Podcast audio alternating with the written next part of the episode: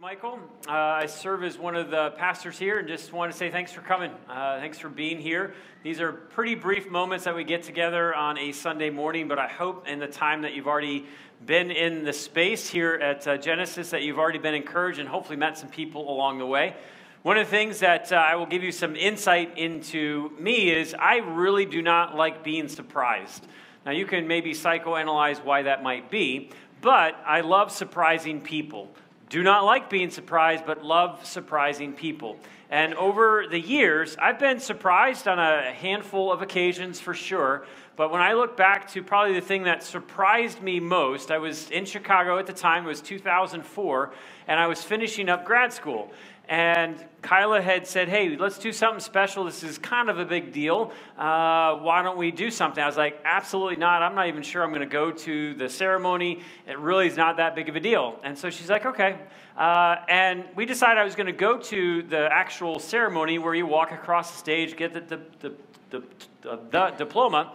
And um, I'm walking across stage, and I hear a, when my name is called and I come up and I shake the president's hand and he gives me a piece of paper that says you can move on in life now, there's this huge roar from the crowd.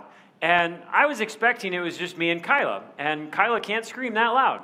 And I looked out to the crowd, and there was a little over 45 people that had driven from uh, Columbus, Ohio, uh, to join us in Chicago. And the people that had come to join us was friends uh, that we had served at at a church in Columbus where I did youth ministry for five years. And I was remember looking out at this crowd, this small sea of people that drove from Columbus just to spend the weekend with Kyla and I. And we came back to the house. She had organized this huge surprise party. Uh, but I remember many emotions uh, that I was feeling at that moment, that surprise party. But the two emotions that I remember more than anything was just a sense of awe and wonder that that many people would drive about seven hours just to come watch me walk across the stage and then have a very uh, small graduation party. It was, it was a moment that I certainly will not forget, but I remember being filled with awe and wonder at that surprise. Now, as I've been thinking a lot about God and who He is and what He is like and uh, and how I've experienced God over the years, uh, I'd say this of God God is surprising. God is surprising. It's safe to say all of us here have expectations on what God should do, on what God should act like, or things maybe we expect God to say. But what often surprises me is that he does not always do or say or act in the way that I think that he should give you a few examples. Uh, there's a man in the Old Testament, uh, his name is David, and he was served as a king of Israel. And if you're familiar with David, his story's got some, some aspects to it that are really hard, including committing adultery with another, uh, another uh, a woman who's married to this man.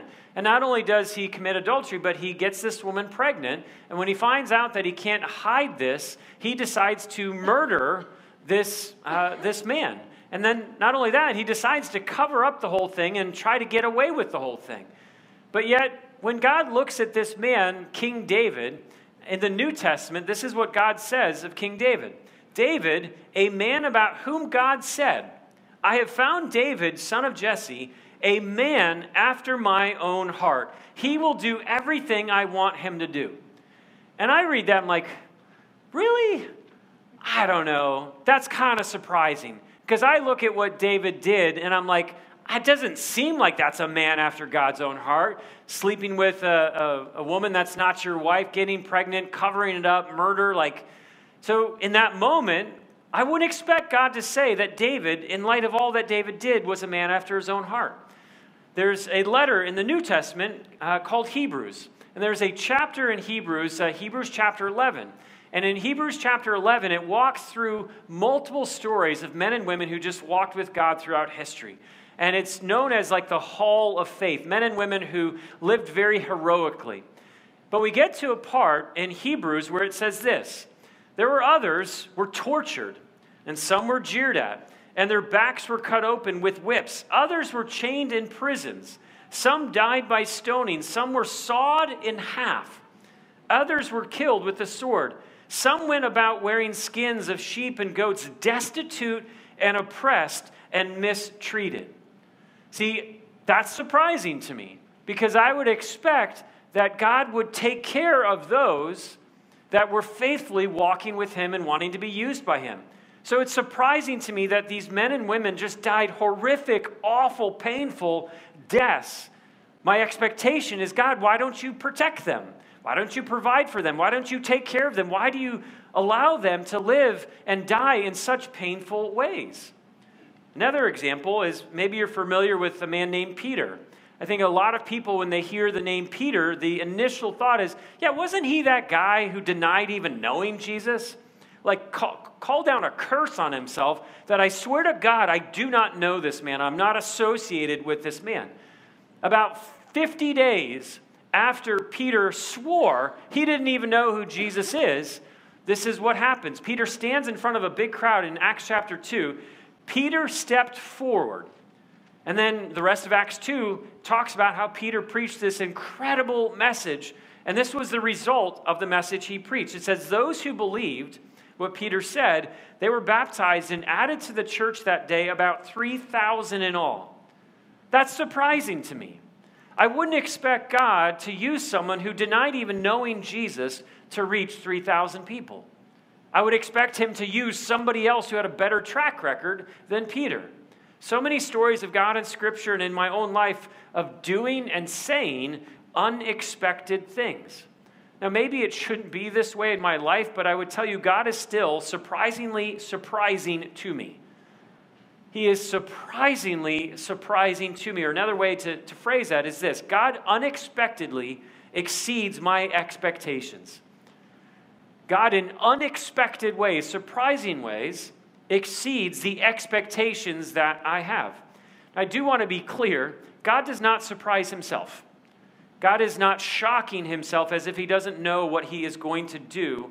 But what God does is often so radically different than anything I or you could actually ever imagine. One of my favorite verses in Isaiah says this My ways are far beyond anything you can imagine. Meaning the ways, the plans, the purposes, the timing of God, far beyond anything you could ever imagine. So as we just look at God's story, the scriptures, time and time again, we see God surprising people, doing often what they'd least expect, and generally with the people you'd least expectedly it to be done with. So this morning, I just want to consider just one story that I would just call as a surprising story to me. But I wanted to ask this question before we look at the story Why does God act in surprising ways? Why does God act towards us in surprising ways? And I wanted to answer the question uh, not with a phrase, but more of an equation. And the equation is this awe plus wonder equals worship. Why does God act in surprising ways? That there would be awe coupled with wonder that would lead to worship. Awe, meaning the, the things that our eyes would see. When we consider the work and the activity of God, how He is moving in our lives, around our lives, through our lives, there would be awe at what we see. And what we see would begin to penetrate into just who we are as people, our hearts, our soul, and we would be filled with wonder. And when there is awe coupled with wonder, there would be worship. God is surprising so that we might live every moment of every day in awe and wonder of who He is and all that He is doing. And again, where there's awe and wonder, there's going to be worship. And when I mean worship, I don't mean just skipping and singing a song every day, but there will be a genuine celebration every day of, I can't believe this is who God is. And this is what God is doing. And this is how God is moving. I would just maybe ask you to consider and kind of think through this question of when's the last time that your eyes saw something that left you with awe?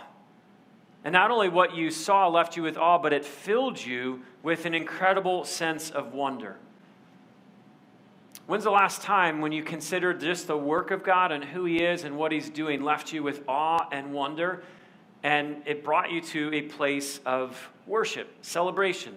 So, the story I want to share with you today serves to illustrate, hopefully, this truth. And the truth would be God will exceed your expectations. We all have them. We all have expectations of what God is and what God is like and how we think God should act and how we think God should move or what we think God should say. And what I learned from this story is God will exceed your expectations. Whatever they are, God will exceed your expectations. This doesn't mean that God's going to do everything that you think He should or you want Him to, but as we're going to see in this story, He's going to surprise you by, de- by doing even more than you could ever imagine, so much more that there would be awe and wonder in your life. That would lead to just a joyful celebration of this is God. I cannot believe that He's working in this way, filled with wonder. We'll just call this story uh, Surprising Water. Surprising Water. Now, if you've ever been in a situation where you've been overwhelmed, which I think is all of us, if you can remember that situation or that story where there was just an overwhelming sense of fear, not only because of what was happening, but there was more anxiety and stress and fear of, I have no idea how this story is going to turn out. I have no idea what the ending will be. I have no idea how this will play out. And because you didn't know how it was going to go and how it was going to play out, there was just this incredible sense of not only confusion, but just anxiety and fear. So if that resonates with you, you've been in that place before, well, then you can begin to connect a little bit with how the men and women in the nation of Israel were feeling and what they were experiencing as they were standing in front of the Red Sea. Now, the nation of Israel, as way of context, they had been a people that were in bondage for roughly 400 plus years. Imagine being generation after generation after generation in hard, hard slavery. And this is their story. For 400 years, they were in painful bondage. But after 400 years, God moved. God began to rescue them. Imagine being the very first generation after 430 years had passed to hear these words. This is Exodus 12, verse 31. Pharaoh sent, ruler of Egypt, Pharaoh sent for Moses and Aaron during the night. Get out, he ordered. Imagine being the generation that heard those two words, because no other generation had heard them before you. You are now the people that get to hear the command from the ruler of Egypt that just simply says, Get out. No one had heard that before. I'm guessing that there was a sense of awe and wonder of what might be happening when they hear these words, get out. But then something pretty surprising happens. Something unexpected happens. And this is the story in Exodus chapter 13, starting at verse 17. Uh, it says this When Pharaoh finally let the people go, God did not lead them along the main road that runs through the Philistine territory even though that was the shortest route to the promised land. God said if the people are faced with a battle, they might change their minds and return to Egypt. So God led them in a roundabout way through the wilderness towards the Red Sea.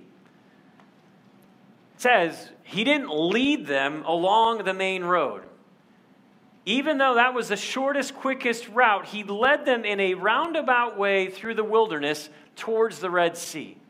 I have to believe there's a handful of people who are asking themselves this question uh, Where are we going right now? Like, what are we doing right now? Because this roundabout way doesn't seem to make sense. And I don't know if anyone has a GPS on them, but we're headed towards the Red Sea we're blocking ourselves in. We can't do anything when we get to the Red Sea.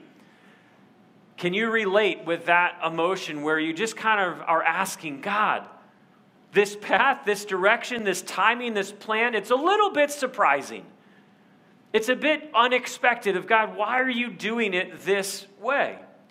Well, if things were not already surprising for the nation of Israel, and if maybe things aren't already enough surprising for you, this story takes yet another, what you can call a surprising twist. In Exodus 14, verse, starting at verse 5, says this When word reached the king of Egypt that the Israelites had fled, Pharaoh and his officials changed their minds. What have we done? Letting all of these, uh, letting all of those Israelites, slaves, get away. They asked. And so Pharaoh harnessed his chariot and called up his troops. Skip down to verse 10. It says, As Pharaoh approached, the people uh, of Israel looked up and they panicked when they saw the Egyptians overtaking them. And they cried out to the Lord and they said to Moses, Why did you bring us? Uh, why did you bring us? Uh, why did you bring us out here to die in the wilderness? Weren't there enough graves for us in Egypt? What have you uh, what have you done to us? Why did you make us leave Egypt? Didn't we tell you this would happen while we were still in Egypt? We said, Leave us alone. Let us be slaves to the Egyptians. It's better to be a slave in Egypt than a corpse in the wilderness. Now, here's what I hear these people saying We never really expected God to free us. Didn't we tell you this was going to happen? Didn't we warn you that this was just going to happen? He wasn't really going to let us go. And if he did, didn't we tell you he was going to chase us down? And now we're just going to die. We told you, Moses, and telling you, God, we knew that you were not going to come through for us. Is there anything, as you consider your story, maybe the story that you're in right now, where you've just actually given up on expecting God to move? Where you've just kind of given up on expecting God to do anything different. Because I think this is what, in part, is happening with the people of Israel. We just gave up expecting God to actually do anything. For those of you who are married, I wonder is there anything in your marriage that you just kind of gave up a while ago expecting God to do anything different? It's just been like this for so long, it's not going to change. Maybe with communication or intimacy or connection. It's just not going to get any different. It never will. I've stopped expecting God to do something. Or maybe if you're single, but yet you've been asking for a long time, I really crave and desire to be in a relationship headed towards marriage, but it's just not happening. I just kind of gave up expecting God to actually do anything. And you could just go through the list. Maybe something in your career, maybe an addiction that you have just had for years and years, and you just gave up expecting that this addiction, whatever it might be, would ever go away. Or maybe it's just a broken situation, but it's been broken for a long, long, long, long time. And just you gave up expecting God to actually do anything new or do anything different. Now, I'm not sure when it happened, but I think at some point the Israelites, they just gave up expecting God to actually bring freedom, to bring redemption, to set them free. And for some, and maybe us here as well, it's not so much uh, that you gave up expecting God to move and to act. Rather, the issue is that your expectations were not actually are not consistent with His plan. Because I have to believe there's some people in this community who are just wondering, God, why didn't you just bring us right to the promised land? Like this whole roundabout way, it's just, it's not working. Why didn't you just, because my expectation is if we're going to be free, then just take us to the promised land why don't you make the, the path as quick, painless, and easy as possible? And I just think the unspoken expectations that we have is that God would just immediately fix it, that God would somehow immediately heal it, or that He would immediately redeem it or rescue me and you, the Israelites, out of said situation. But what I've learned from a lot of personal experience is that having wrong expectations of God will lead me to actually fear and worry and anxiety, not awe and wonder. So when Moses is looking at these people who are now freaking out, this is what Moses tells the people. But Moses told the people, don't be afraid, just stand still and watch the Lord rescue you today. The Egyptians you see today will never be seen again. The Lord Himself will fight for you just stay calm. Now, I don't know the last time you freaked out is, but generally speaking, when we're having a really bad moment filled with anxiety, fear, worry, feeling overwhelmed, generally speaking, the last thing that we want someone to tell us is, hey, just stand still and stay calm. Because there's part of you be like, yeah, I would be doing that if I actually knew how to do that, but you don't know the situation I'm in. It's impossible to stand still and stay calm. But this is what Moses tells the people just stand still and stay calm. Moses is not just telling the people, hey, chill out. What Moses is actually reminding the people of, and us as well, is this important truth God's got this. Two times in this a few short verses, Moses reminds them the Lord will rescue you today. The Lord himself will fight for you. What Moses is trying to help the people understand, help us understand, is God's got this. God has you. He has this situation. He has this story. There's been so many times as I look back in my story that I've had to preach that message to myself over and over Michael, God's got this. God has this. I don't know how, but God has this. He has you. He has this story. So I was just wondering is there anywhere in your story today where you might need to begin preaching that message to yourself? In your marriage, stand still and stay calm. Why? Because God has this. In your singleness, stand still and stay calm. Why? Well, because God has this. He has you in career or finance or sickness or uncertainty. Stand still and stay calm. Now, I think a lot of us, we want to do that and we want to trust and believe that God has this, but isn't the question that we ask and wonder is, but how will God work this story out? How many times have you wondered that question? God, I want to do this. I want to be able to trust, but how are you going to work this out? Again, what I've learned over years is just this God's how will always be surprisingly better. God's how, not my how, but God's how will always be surprisingly better.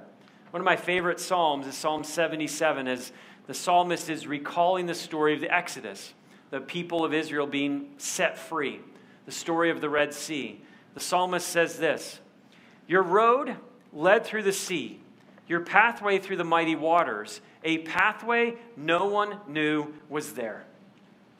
You see, the people couldn't see the path, just like we can rarely see the path, but God can, and He does. We can't see it. I know we want to see it, but just because we can't see it doesn't mean that God is not working out a story that would leave us in awe and wonder and worshiping Him over what He's doing. I love the, the verse, a pathway that no one knew was there. But God knew it was there the whole time. And as the story goes on, in Exodus 14, pick up at uh, verse uh, 15, says this Then the Lord said to Moses, Why are you crying out to me? Tell the people to get moving. Pick up your staff and raise your hand over the sea. Divide the water so that the Israelites can walk through in the middle, walk through the middle of the sea on dry ground. And then, verse 21 Moses raised his hand over the sea, and the Lord opened up a path through the water with a strong east wind, and the wind blew all night, turning the seabed into dry land. So the people of Israel walked through the middle of the sea on dry ground with walls of water on each side. I don't know about you, but I can't even fathom or imagine what it would have been like to been there to walk through the Red Sea, but on dry ground. I'm pretty confident that two million plus people who were that day were thinking to themselves, well, this is pretty surprising. I didn't see this one coming. I didn't wake up this morning like, yeah, I bet that's how God is going to work. I bet he's going to just take the waters, part them, and we're going to walk right through the middle. I don't even think they had a category for something as surprising like that as to happen. Out of all of the ways that God could have rescued uh, Israel from Pharaoh's army, why do it this way? Like, why part the waters that they'd walk through on dry ground? There's so many ways that God could have done it. He could have just gone all Thanos on them, snapped his fingers, and the army of Egypt is just gone. He could have somehow empowered all of these people from the nation of Israel to pick up arms and begin fighting and overtaking him. Why? Why part the seas? Why walk through on dry ground? I think really two things God wanted them to have a story. God wanted them to have a story of something that they saw that stirred awe, that their hearts were filled with wonder, and they would be men and women who would begin to worship God. But I don't think the story stopped with them. I think God wanted them to have a story that they would tell, that those who heard the story of how God worked, how God moved, would lead others who heard the story to be filled with awe and wonder, that they would be people who would worship as well. See, the way God works in our lives is not just in isolation for us. He's usually working stories in our lives so that other people around our lives would catch a glimpse and be filled with awe and wonder and worship Him. I love the people's response to what they saw. It says, When the people of Israel saw the mighty power, uh, Exodus 14 31, that the Lord had unleashed against the Egyptians, they were filled with awe before Him. They put their faith in the Lord and in His servant Moses. Like the nation of Israel, you might not be able to see his path, his plan, his time with any semblance of clarity. But like them, we can stand still and stay calm. Why? Because God has this. He has you. You can't see it, but just because you can't see it doesn't mean He's not moving, doesn't mean He's not working. What you cannot see, He can. And so the invitation from God to us is stand still, stay calm, because I am working, I am moving, I am fighting for you on your behalf. In His time and His way, it will surprise you. But like I mentioned at the beginning, God will unexpectedly exceed your expectations. Why? Because he wants you to have awe and wonder that you might worship him. This is the people's response. It says they were filled with awe, semblance of wonder over what they got to see God do. If you read, I'm not going to read the entire thing, but this story of the Exodus is told in, in uh, Exodus 13 and 14. But the very next chapter, do you know what the whole chapter of Exodus 15 is? It's a song of worship. It says in verse 1 of chapter 15 Then Moses, and the people of Israel sang this song to the Lord. I will sing to the Lord, for he has triumphed gloriously. He has hurled both horse and rider to the sea. The Lord is my strength and my song. He has given me victory. This is my God, and I will praise him, my Father's God, and I will exalt him. The Lord is warrior, Yahweh is his name. And then the whole chapter goes on with a song of just praise and worship. Now, is it really possible for you and I to live every moment of every day with an incredible sense of awe over what we're seeing and how God's working, and be filled with wonder where every day we would be men and women who are worshiping or celebrating the work, the activity of God in our lives. Is it possible in the midst of the stories that we're all in, and we're all in a story right now, is it really possible that you could have awe and wonder and just worship God in the midst of that? And I would say yes for one reason and the one reason is because of something that Jesus said is true about God the Father and Jesus the Son. It says in John 5, verse 17, My Father is always working, and so am I. It's possible to have awe and wonder because God is always working. There is never a moment in time when He's not working. There's never a moment in time where you could point your finger at God and say, You're not doing anything here. God would speak to you gently and say, You can't see it, but I'm working. Stand still and stay calm. Why? Because I have this, I have you. So it is possible that we could be people who are walking and living with such great awe and wonder, not walking around tired and exhausted and stressed and frustrated and anxious and worried and fearful and fretful of everything that's happening in our story. We can actually just say, God, you're at work. I can't see it, I don't understand it, but I know that you will unexpectedly exceed any expectations that I might have. Uh, this past Valentine's Day, Kyla and I celebrated 20 years. And I wanted to do something really special uh, to say, hey, thanks for putting up with me, very much a drama queen in our relationship. And so I had planned this incredible surprise uh, to take her on a vacation. We'd never really gone on a vacation, uh, just the two of us without kids, in the past 20 years. And so uh, I took her to uh, Cabo San Lucas, which is in Mexico. And because I don't like being surprised, but I love giving surprises, I gave this trip to her on Valentine's Day. And she's like, This is amazing. How did you pull this off? She said, When are we going? Like sometime this summer. I said, No, we're going in, in two days. She's like, We're leaving to go to Mexico in two days. I was like, Isn't this great? Uh, if she would have done that to me, uh, we would have had serious issues. But I love doing that for her. I thought that I was taking Kyla on a surprise vacation. But God surprised me with something I didn't see coming. One of God's uh, biggest surprises in my life. Kyla, we were there for, I think, about six, seven days, and around day five, Kyla and I were having a, a, a good but hard conversation over just what's God doing in our lives. And she just asked me, Michael, like, what is it you really want to see God do? And direct quote, I just told Kyla, it's like, Kyla, I'm just tired of being sad all the time. And so I just said, you know, Kyla, you've been with me obviously for 20 plus years. I've just experienced just a level of sadness and melancholy and depression and depressive tendencies. I'm just tired of uh, just being sad all the time. As I said, I'm just going to go for a walk and just, just need to think and just want to pray. I had no expectations whatsoever that God would ever do anything to meet me in the midst of my sadness. Why? Because it had been so long. I kind of gave up on the idea that God could actually take my sadness and replace it with a joy that I had not experienced in a really long time. And I remember I went for a walk on the beach. I walked about an hour up the beach and didn't see a soul. It was just me in the Pacific Ocean crying my eyes out. Just saying, God, I'm tired of being sad. I don't know what to do with this I've cried enough about it, I've prayed enough about it, but I'm just tired of being sad.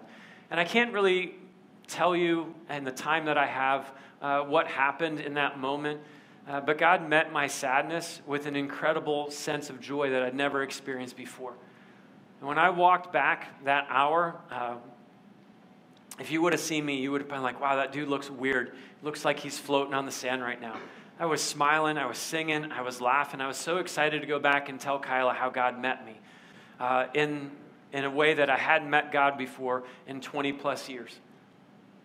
And I can tell you with just confidence and conviction, this happened about four and a half, five months ago.